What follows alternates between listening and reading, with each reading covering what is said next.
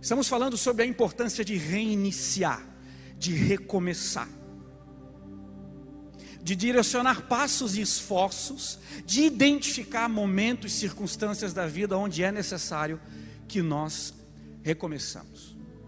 Há 15 dias você ouviu, você que nos acompanha e você que não acompanha está lá no YouTube, você pode é, consumir o material, o sermão, a reflexão sobre a volta ao primeiro amor, a volta à chama que aquece o nosso coração. Nós fomos desafiados então há 15 dias a voltar ao primeiro amor. Na semana passada fomos desafiados a voltar ao nosso chamado. Voltar ao nosso chamado, voltar ao nosso propósito de vida. Voltar a reativar aquele sonho, aquele projeto parado. E hoje eu quero trazer um ingrediente que vai te ajudar, independentemente de você ter acompanhado as outras reflexões ou não. Eu quero falar com você sobre o retorno à ação. O reconheço, mas principalmente a necessidade de voltar à ação. E na semana passada, quando o pastor Robson estava concluindo o seu sermão, a sua mensagem, a sua fala, é, às vezes, né, quando nós, às vezes, às vezes, é, sempre, quando nós nos encontramos em ambiente como esse, nós somos provocados, nós recebemos palavras, direcionamentos que, que nos incomodam, que nos causam desconfortos, que nos provocam a reflexão. E na semana passada, obviamente, não foi diferente. Eu tomei aqui, quem estava no domingo vai lembrar, eu tomei um belo de um tabefe. Só para entender, se manja, tabef, sabe do que, que eu estou falando? Minha mãe falava muito, dava bastante também, na mesma medida que falava. Mas eu tomei um tabefe aqui semana passada, um tapão, que me trouxe incômodo. É a frase de Richard Cumberland que diz que é melhor desgastar-se do que enferrujar. Essa frase, ela me trouxe desconforto porque quando a gente olha para a nossa vida, quando a gente olha para a nossa agenda, quando a gente olha para os nossos compromissos, quando a gente olha para as nossas responsabilidades, a gente quer mais é dar uma descansada, reduzir ritmo, parar um pouco, né? Esse negócio de voltar à ação não é bem assim. É, é, vamos dar uma desacelerada e tudo bem. Seja sábio, faça a leitura da sua vida, mas a proposta aqui hoje é um pouquinho diferente dessa. Porque quando a gente olha para a agenda, essa frase ela causa desconforto quando a gente olha para a vida, quando a gente olha para um ativismo que nos cerca, essa frase ela traz desconforto. Ela nos pressiona. Melhor desgastar-se do que enferrujar. Pô, estou bem desgastado já, estou me desgastando bastante. E aí às vezes a gente se incomoda. Só que na mesma medida que eu tomei o tapão, o Espírito Santo já prontamente soprou no meu ouvido para que eu lembrasse de São Paulo apóstolo. Que disse para uma igreja que estava lá em Corinto, esse versículo que já está ali na tela para você. Assim de boa vontade, por amor de vocês, eu gastarei o que tenho e também me desgastarei por vocês. E aí eu pensei, vou chegar em casa e vou para o contexto desse versículo, porque na mesma medida que eu ouvi a frase, é melhor desgastar-se do que enferrujar, eu lembrei da declaração de Paulo: eu me desgastarei por amor a vocês. E eu pensei, vou em casa e vou descobrir o contexto dessa frase, desse versículo. E o contexto é um contexto, sim, de trabalhar muito, de desgastes relacionais. Lidar com pessoas é bem tranquilo, né? E Paulo está falando sim da relação dele com a igreja de Corinto. A igreja de Corinto estava acusando ele de ser um peso. Paulo teve que trazer ingredientes do seu chamado, do seu apostolado, e dizer para a igreja de Corinto, pessoal, eu sou um verdadeiro apóstolo. Eu trago no meu corpo as marcas de Cristo. E por marcas, entenda, Paulo estava sendo literal, estava falando de chicotada mesmo. Estava falando de marcas físicas, mas também marcas emocionais. Paulo sim estava falando de um desgaste, de desgastar recursos, mas também de um desgaste de vida, de um desgaste pessoal.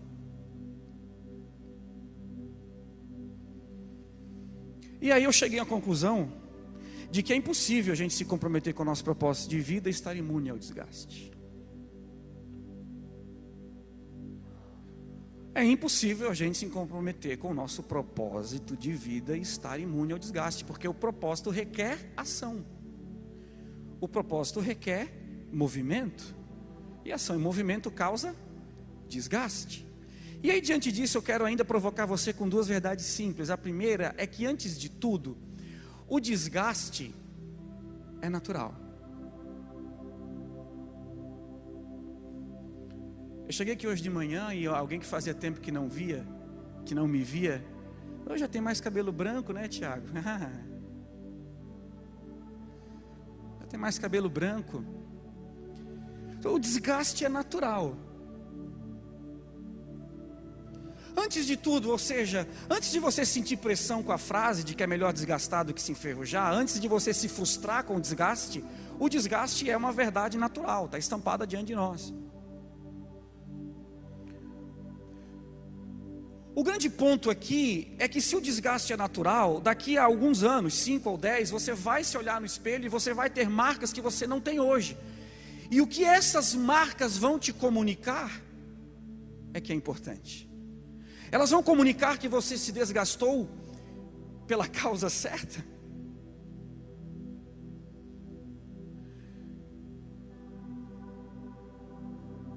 ou elas vão te comunicar que houve um desgaste natural e você não se envolveu com causa alguma, com medo do desgaste. Então a primeira verdade é que o desgaste é natural. A segunda é que é no movimento que acontece o equilíbrio. É no movimento, vírgula, que gera desgaste. Vírgula, que acontece o equilíbrio é como andar de bicicleta. Muito devagar, você cai.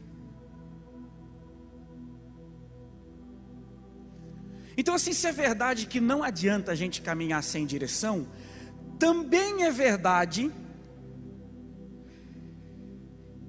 que a vida desequilibra quando não há movimento algum.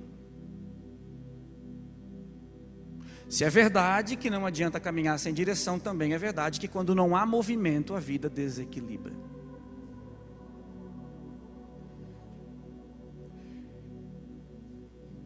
E é interessante porque o movimento, ele não gera só equilíbrio, o movimento também gera descobertas.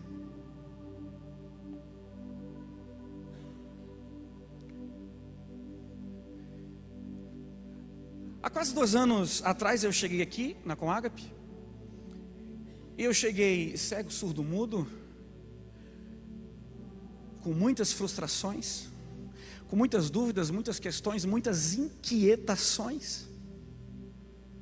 Com o botãozinho do modo sobrevivência ativado.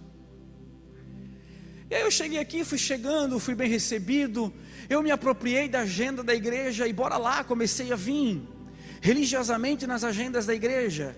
Era encontro, era celebração, era reunião de oração, era momento disso, momento daquilo. E daqui a pouco a Giane olhou para mim e falou assim: Meu, você acabou de sair de uma agenda louca, de uma agenda apertada, de uma agenda azucrinada. Você vai já entrar em outra agenda apertada. Eu não sei se eu falei isso para ela ou não, mas eu pensei. E não sei se de manhã eu disse que falei, eu pensei. Ainda bem que de manhã não gravou. Mas se eu não falei, eu pensei. Que a sensação que naquele momento eu desfrutava era a seguinte sensação: cada encontro que eu vou, cada momento que eu vou, cada reunião de oração, cada palavra que eu ouço, me ilumina o próximo passo que eu tenho que dar. Então não é uma questão de cumprir a agenda, é uma questão de descobrir o próximo passo. Movimento gera descoberta. Não é uma questão de agenda, é uma questão de descobrir o próximo passo. Daí eu lembrei de que alguns lugares assim mais chiques, eles têm para que a, o consumo de energia seja reduzido para que haja economia de energia, algo chamado sensor de presença, que a luz só acende quando tem alguém presente. Estão comigo? A luz só acende quando tem alguém presente. Então, às vezes você chega assim, o ambiente está escuro, você vai meio que tateando, aí você dá um passinho, a luz acende. Aí você olha mais na frente, está meio escuro, mas você dá mais um passo e a luz acende.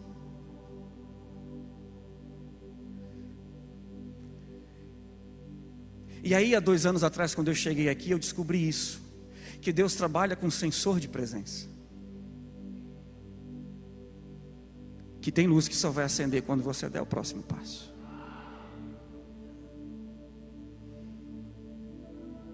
Então, enquanto que você ficar parado,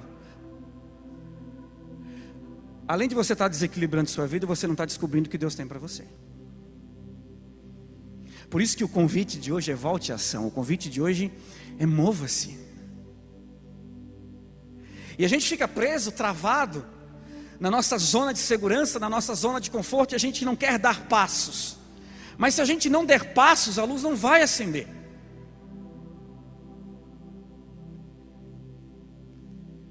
Deus não vai revelar para você o que Ele tem para você lá, se você não saiu daqui. Ora, Deus não fez isso com José do Egito. José do Egito deu um passo, foi vendido como escravo. Deu mais um passo, foi jogado num poço. Deu mais um passo, estava na cadeia, preso, injustamente. Deu mais um passo, revelou o sonho do Faraó. Deu mais um passo, trouxe a estratégia para a economia do Egito. Deu mais um passo, se tornou governador do Egito.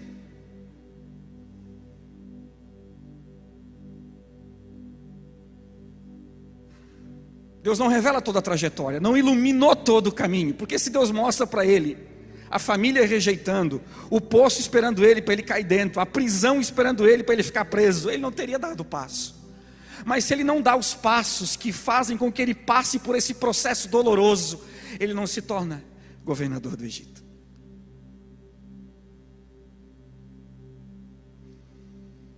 Então, às vezes na nossa vida é momento da gente parar de orar, de orar pedindo para Deus abrir porta, porque Deus só vai abrir a próxima porta quando você já passar pela que Ele já abriu. Ai, Jesus, abre a porta. Eu já abri, a porta está aberta. É você que não se mexe. É você que não se mexeu. A porta está aberta. As oportunidades estão aí. Então, essa noite é uma noite que, desde que eu comecei a preparar essa fala, é uma noite que eu venho pedindo que o Divino Espírito Santo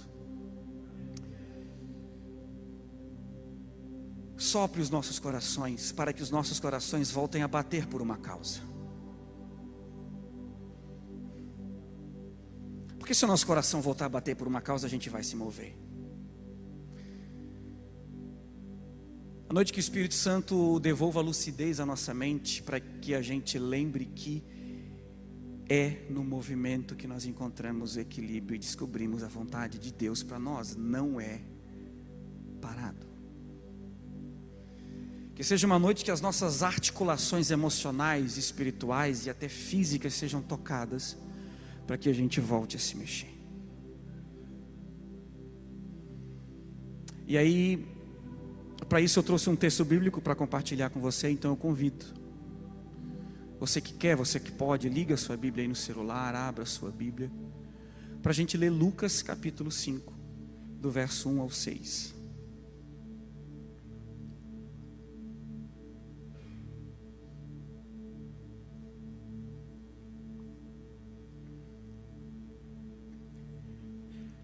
Querido Espírito Santo, que tu permaneças entre nós e encontre no nosso coração o espaço necessário para que essa palavra dê o fruto pelo qual ela foi designada.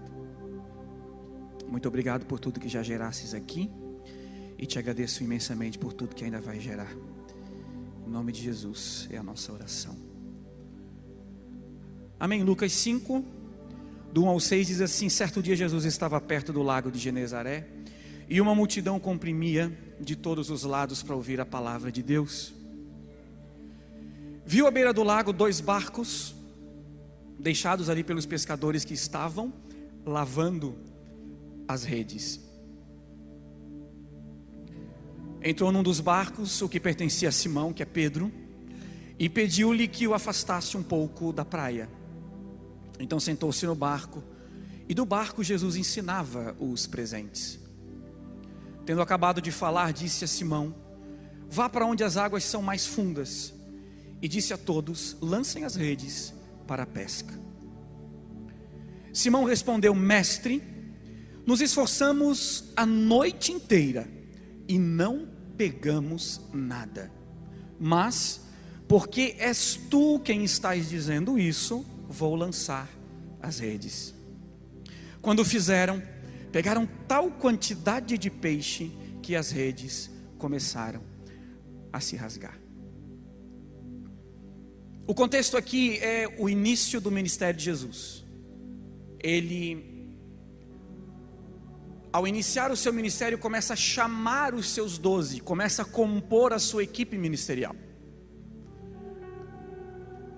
E ele chama Pedro e chama outros discípulos neste mesmo dia, nessa mesma ocasião que estavam juntos. E dentro deste contexto, Jesus chama esses discípulos. Esse contexto é um contexto de frustração, é um contexto de dor, é um contexto de vergonha, porque alguém que era pescador profissional, que tinha inclusive uma empresa familiar de pesca, tinha passado a noite toda no mar e não havia pescado nada. Não apenas passado uma noite, a pescaria aqui não era um hobby, era um trabalho, precisava dar resultado. Então o contexto é um contexto de dor e frustração. Porque, repito, não apenas passou a noite em alto mar, mas empregou recursos, empenhou recursos, empregou energia e não pescou nada. Para um pescador, isso é muito ruim. E Pedro e os demais discípulos estão na praia, depois de uma noite sem resultados. E Jesus chega e chama eles para segui-lo. E é de onde nós extraímos a leitura de hoje. Nesse contexto de frustração, de dor, de vergonha, nós vamos extrair três passos, três movimentos simples, ou nem tanto, para a gente voltar à ação, para a gente se mover. E o primeiro movimento é um movimento de dentro para fora. Traga à tona toda a sua frustração. Qual foi a primeira palavra de Pedro a Jesus? Mestre, nos esforçamos a noite toda, nos esforçamos a noite inteira e não pegamos nada. Pedro verbaliza a dor, Pedro verbaliza a frustração. Pedro traz à tona a frustração, a vergonha de não ter pescado, Pedro traz à tona a vergonha de ter empregado esforços e recursos em algo que não deu resultado. E a primeira coisa que ele fala para Jesus é esse manifesto das suas frustrações, das suas inquietações, das suas dores. Jesus, ó, a gente se esforçou durante toda a noite, mas nós não pegamos nada. O primeiro passo de Pedro é trazer à tona a sua temporada escura. A sua temporada de dor, a sua temporada de frustração. A janela da sua vida onde tudo deu errado e você é, fez o que tinha que fazer e não colheu os resultados. E o meu e o seu primeiro passo para voltarmos à ação é fazer este exercício de trazer à tona toda a nossa frustração e identificar o momento a janela do que deu errado. Onde foi? Qual foi? Quando foi? Com quem foi? Quanto foi? Nesse exercício de trazer à tona a frustração, nesse exercício de trazer à tona uma temporada de esforços aparentemente sem resultados. É um exercício de muita maturidade, de muito equilíbrio, de muita inteligência emocional. Que muitos de nós fugimos disso como o diabo foge da cruz. Quando a gente fala de verbalizar frustrações, de falar de sentimentos, de identificar o que a gente está sentindo, o que a gente está passando, isso fala de inteligência emocional e a gente foge disso. E muitos de nós ainda falamos, eu sou uma pessoa muito clara, eu sou uma pessoa muito objetiva, eu sou uma pessoa muito racional, eu não tenho esse negócio de sentimento comigo. Mas deixa eu lembrar você que nada é mais racional do que conhecer as próprias emoções. Nada é mais racional do que conhecer as próprias emoções. E para que você volte à ação, para que você se mova novamente, é necessário que você faça esse exercício e que você exponha a pessoa certa, isso é muito importante, a tua frustração.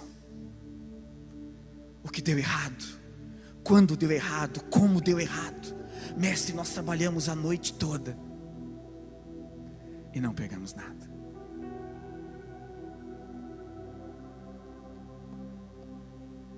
E aí, quem sabe, durante esse exercício de trazer à tona a tua frustração, você comece a se perceber lavando as redes.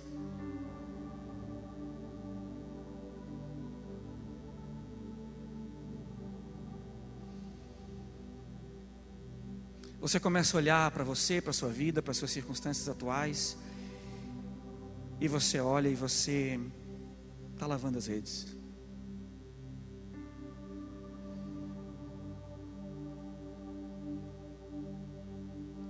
Você começa a pensar, você começa a perceber, e você já ensacou a viola, já trancou a faculdade, já desistiu do projeto, já enterrou o sonho, já deu baixa no CNPJ, já colocou praticamente a vida toda no LX, porque você se frustrou.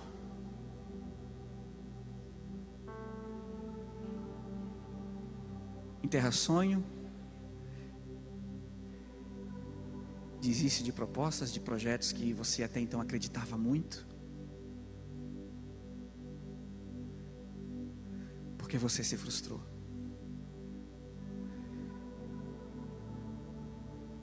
Identifique hoje qual foi, qual é a sua temporada escura e traga à tona a tua frustração.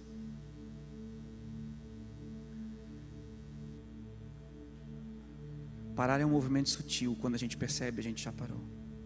Já aconteceu. Quem sabe você já até entrou com os papéis de um divórcio. Porque você colocou tudo que você tinha, todas as suas energias e não deu resultado.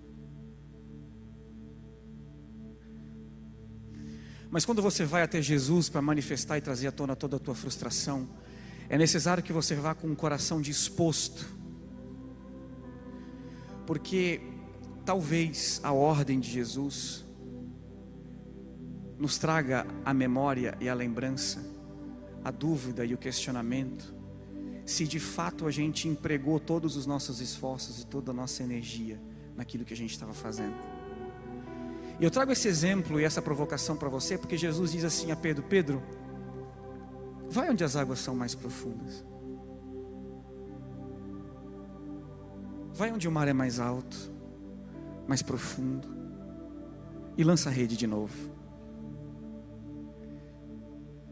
E aí pense comigo que no mar mais profundo não é apenas porque os resultados, a pesca mais abundante está lá. Quando você vai onde as águas mais profundas, quando você se joga de cabeça mesmo, pense comigo, você está se afastando da margem, você está se afastando da sua zona de segurança. Você está se afastando do plano B. A probabilidade de voltar para o plano B, quanto mais profundo no mar você está, menor é a possibilidade de voltar para o plano B. Então, quando a gente traz à tona a nossa frustração, é importante que a gente vá com o coração aberto para fazer essa autoanálise, esse autoexame.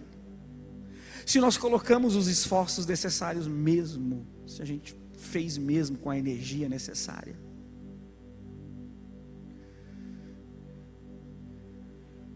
Então retorne onde você parou, sim, ou no que você parou, mas dessa vez se jogue sem medidas.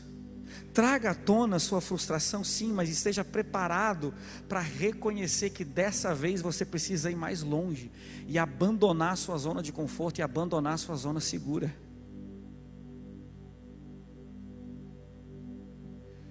Segundo passo para você voltar à ação: decida com fé obediente.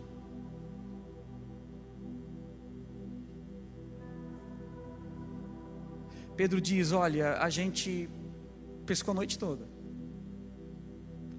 não pegamos nada, mas, porque és tu, Jesus, que estás dando essa ordem, nós vamos lançar a rede. E aqui eu quero chamar a tua atenção para um ponto bem importante que o texto bíblico nos comunica. Que é a possibilidade de Jesus estar procurando entre nós um tipo de coragem, procurando entre você, entre nós, procurando no seu coração um tipo de coragem que Ele só deu a você. Porque se você olhar para o texto em Lucas 5 e 4, Jesus, tendo acabado de falar, disse a quem?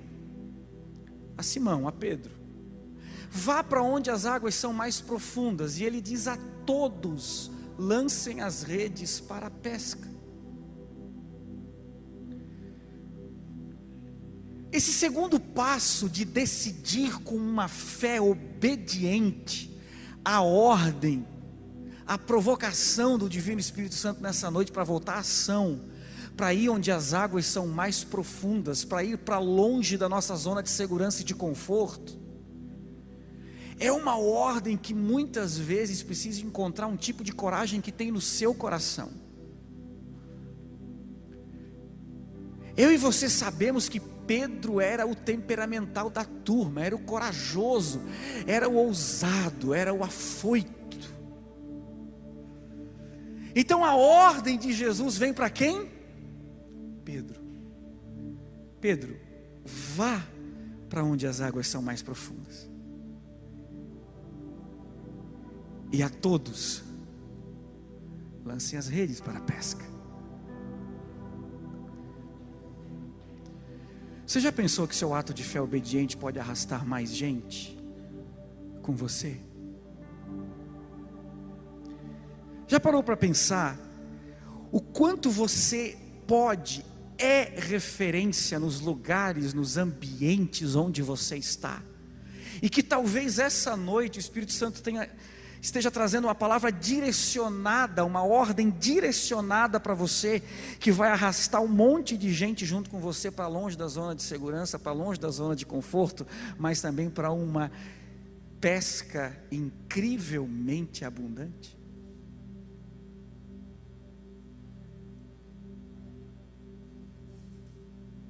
Você é o sacerdote da sua casa, você é pai, você é marido, você é mulher você é líder, você é gerente, você é empreendedor, você é influência onde você está, você queira ou não. E não existe campo neutro, nós influenciamos para continuar na margem ou influenciamos para ir onde as águas são mais profundas. Nós influenciamos para resultados mesquinhos, escassos, ou influenciamos para resultados abundantes?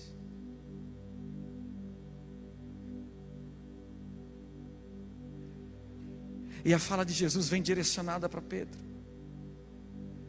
Então a fala do Espírito Santo, por mais que esteja falando conosco coletivamente nessa noite, eu tenho uma convicção que ele personaliza o que eu estou falando e entrega de um jeito que você está entendendo que é com você que é contigo a parada. Porque Jesus disse para Pedro: Vai onde as águas são mais profundas. E disse aos outros: Lancem as redes. Pedro obedeceu e levou de arrasto uma galera para uma pesca sobrenatural, para resultados exponenciais.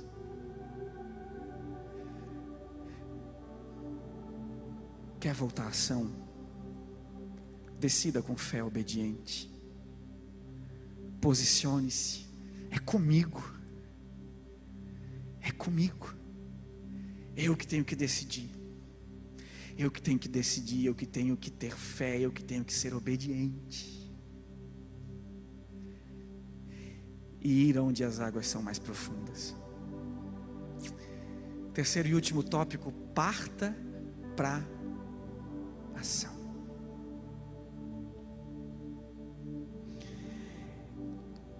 Eu digo que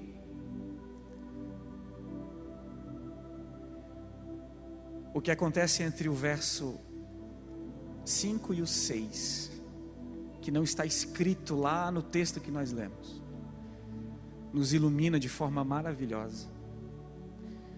Porque no verso 5 tem a palavra de Pedro dizendo: a gente vai. É o Senhor que está mandando, a gente vai. No verso 6, a gente encontra o cenário deles já lançando a rede e tendo uma pesca maravilhosa. O que a gente não vê é eles pegando a rede de novo.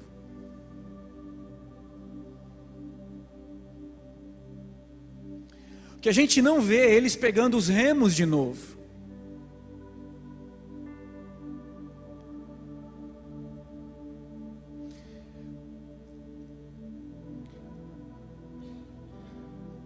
Mudou as pessoas? Não. Mudou o barco? Não. Mudou as ferramentas? Não. Mudou o mar? Não. Mudou o resultado? Sim. Porque eles partiram para ação debaixo de uma palavra de Jesus: vão e lance as redes. Então, eu te convido a fazer esse exercício de visualizar Pedro e os discípulos pegando as redes novamente, pegando os remos novamente. Eu te convido a ouvir o som do remo batendo nas águas. E esse som comunica pelo menos duas coisas: coragem e humildade. E talvez coragem e humildade sejam as marcas mais profundas de um discípulo radical. Porque após uma temporada noturna, após uma temporada onde empregou-se todos os esforços e não se colheu resultado algum, só um discípulo radicalmente corajoso e genuinamente humilde para voltar no mesmo lugar e lançar a rede de novo.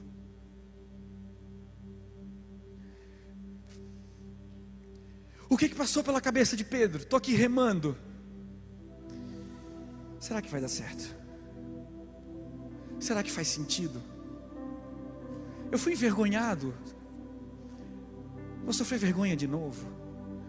Será que realmente eu tenho que tentar de novo?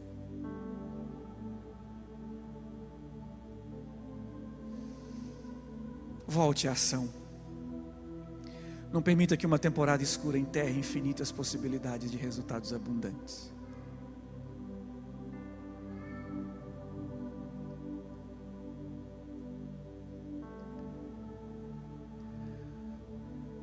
Traga à tona sua frustração. Decida com fé obediente. Mas ei, parta para ação.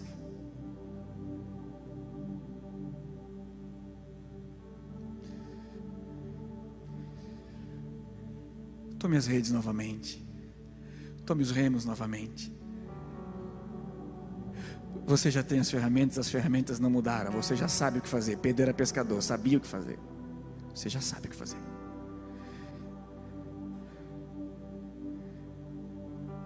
Não é necessário mudar barco, não é necessário mudar ferramenta, não é necessário mudar pessoas. É necessário voltar à ação sob a ordem direta do Espírito Santo. Volte à ação.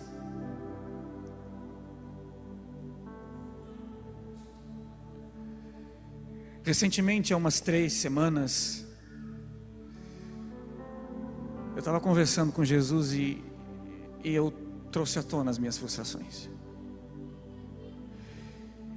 Eu disse, eu não tô, eu não tô, não tô satisfeito com os meus resultados aqui, Jesus. Aqui nessas circunstâncias, aqui nessa parte da minha vida, aqui nesse projeto, eu, eu não estou satisfeito com os meus resultados. Eu estou colocando esforço, eu estou empregando esforços, eu não estou satisfeito.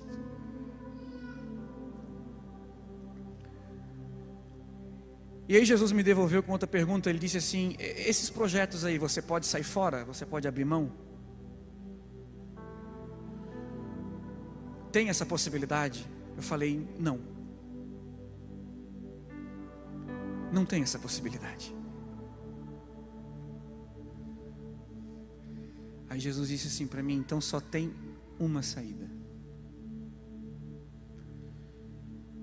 Você vai ter que chegar de novo.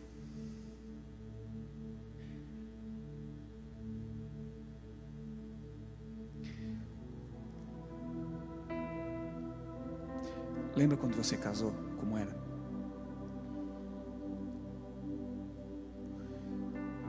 Lembra quando você começou a trabalhar na empresa que você está hoje? Lembra quando você foi promovido? Como foi?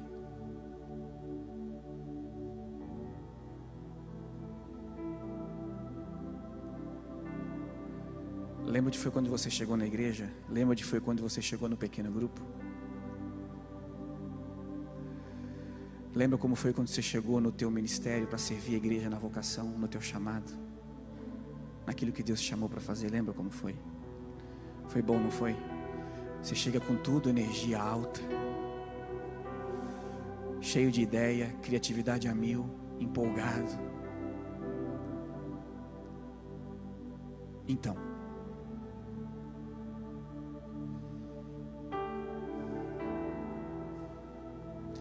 você vai precisar chegar de novo.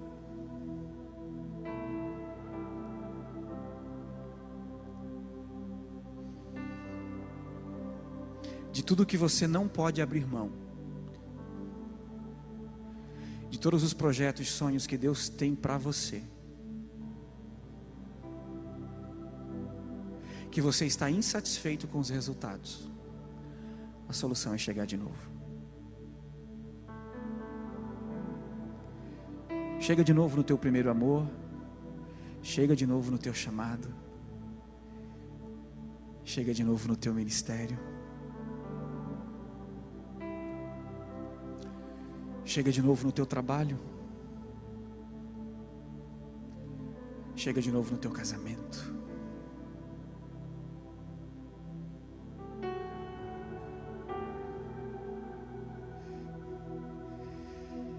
Chega de novo no PG.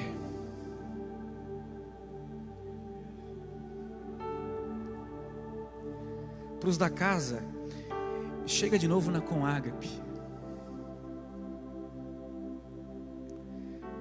Mas Tiago, eu fundei a Comágape. Chega de novo, irmão. Chega de novo, irmã.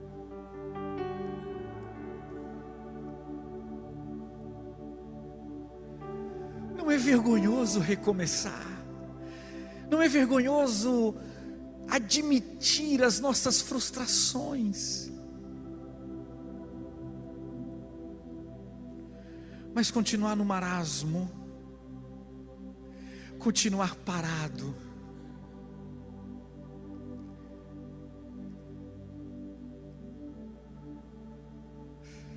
vai travar suas articulações, a ferrugem vai corroer as suas articulações. E você não vai a lugar algum.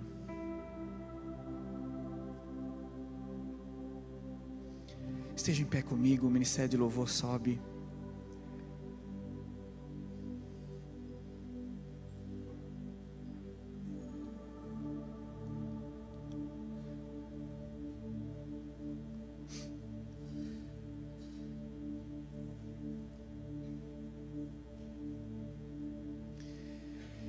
Gostaria que você já fosse pensando onde você precisa chegar de novo.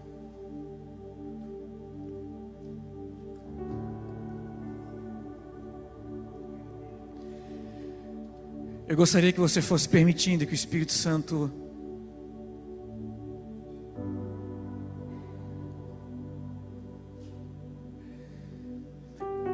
começasse a soprar no teu coração, começasse a tirar o pó do teu coração, para que o teu coração volte a bater por uma causa.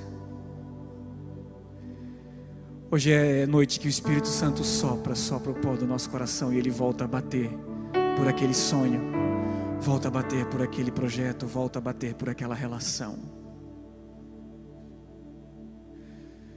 Hoje é noite que o Espírito Santo arranca o paranho da nossa mente rígida, inflexível, que teima em não receber nada novo.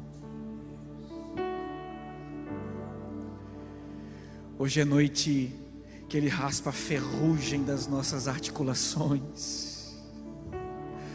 Hoje é noite que a voz do Divino Espírito Santo sussurra nos nossos ouvidos e Ele fala uma palavrinha apenas: mova-se.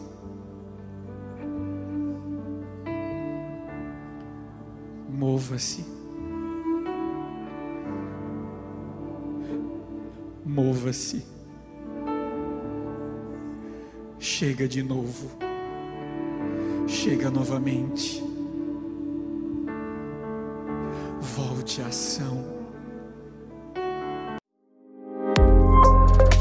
Que bom que você ouviu até aqui. Temos um convite especial para você conhecer a Com Ágape. Nossas celebrações são sempre aos domingos, em três horários: às 10 horas, 17 horas e 30 minutos e às 20 horas.